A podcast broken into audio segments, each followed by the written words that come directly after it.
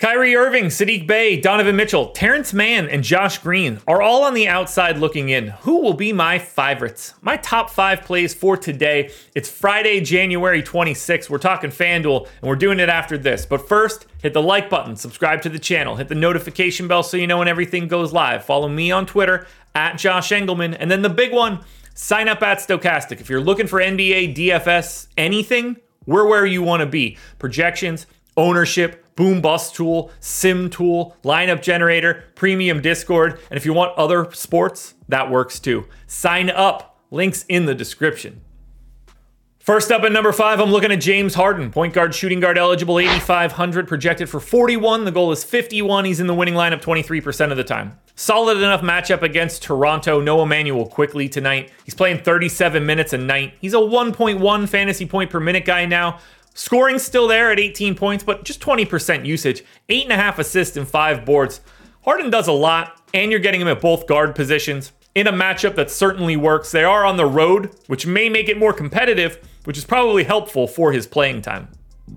At number four, I'm going to Vince Williams. We still have a very short-handed Memphis Grizzlies team. Santi Aldama questionable today. He's guard forward eligible here, 7K, projected for 30. The goal is 44. He's in the winning lineup 26% of the time. I got him in for 34 minutes.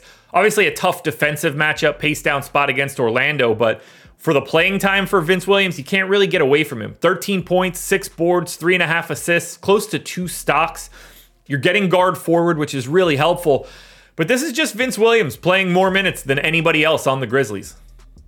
Aaron Nesmith works as a really nice value play. Played well last time out. Small forward, power forward here. 5,100, projected for 22 and a half. The goal's 35. He's in the winning lineup 27% of the time.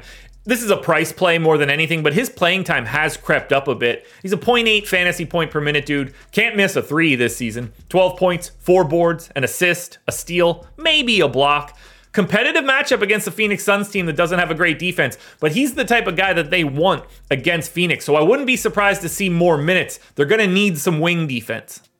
Value in a good matchup, Derrick Jones Jr., small forward, power forward, eligible, 4,700, projected for 19. The goal is 34. He's in the winning lineup 29% of the time. I went 26 minutes. Now, he's not a great per minute dude, 0.75 fantasy points per minute here, but 13% usage, eight, eight and a half points, four boards, an assist, a steal, a block, and a pace up spot against a really not good Atlanta defense. I expect Derrick Jones Jr. to fall throughout the day just because we will get better value. But right now, because of the matchup, he's in a really nice spot. But the number one contender is on the opposite side. That's Jalen Johnson. Small forward, power forward eligible, 7,700 projected for 37. The goal is 47. He's in the winning lineup 34% of the time. He plays massive minutes. I got him in for 35. He's a fantasy point per minute guy in a competitive spot against the Mavs. 16 points, nine rebounds, three assists, and two and a half stocks. He does a little bit of everything while he's out there. And if the scoring creeps up, that's where you get the big Jalen Johnson day. He is my number one contender. Alrighty, folks, that will do it. Those are my NBA DFS contenders on FanDuel for Friday, January 26th. Now, there is a DraftKings version around here somewhere, so check it out. Good luck tonight, everybody. Win some money. I'm back again on Sunday morning for another edition of the Contenders.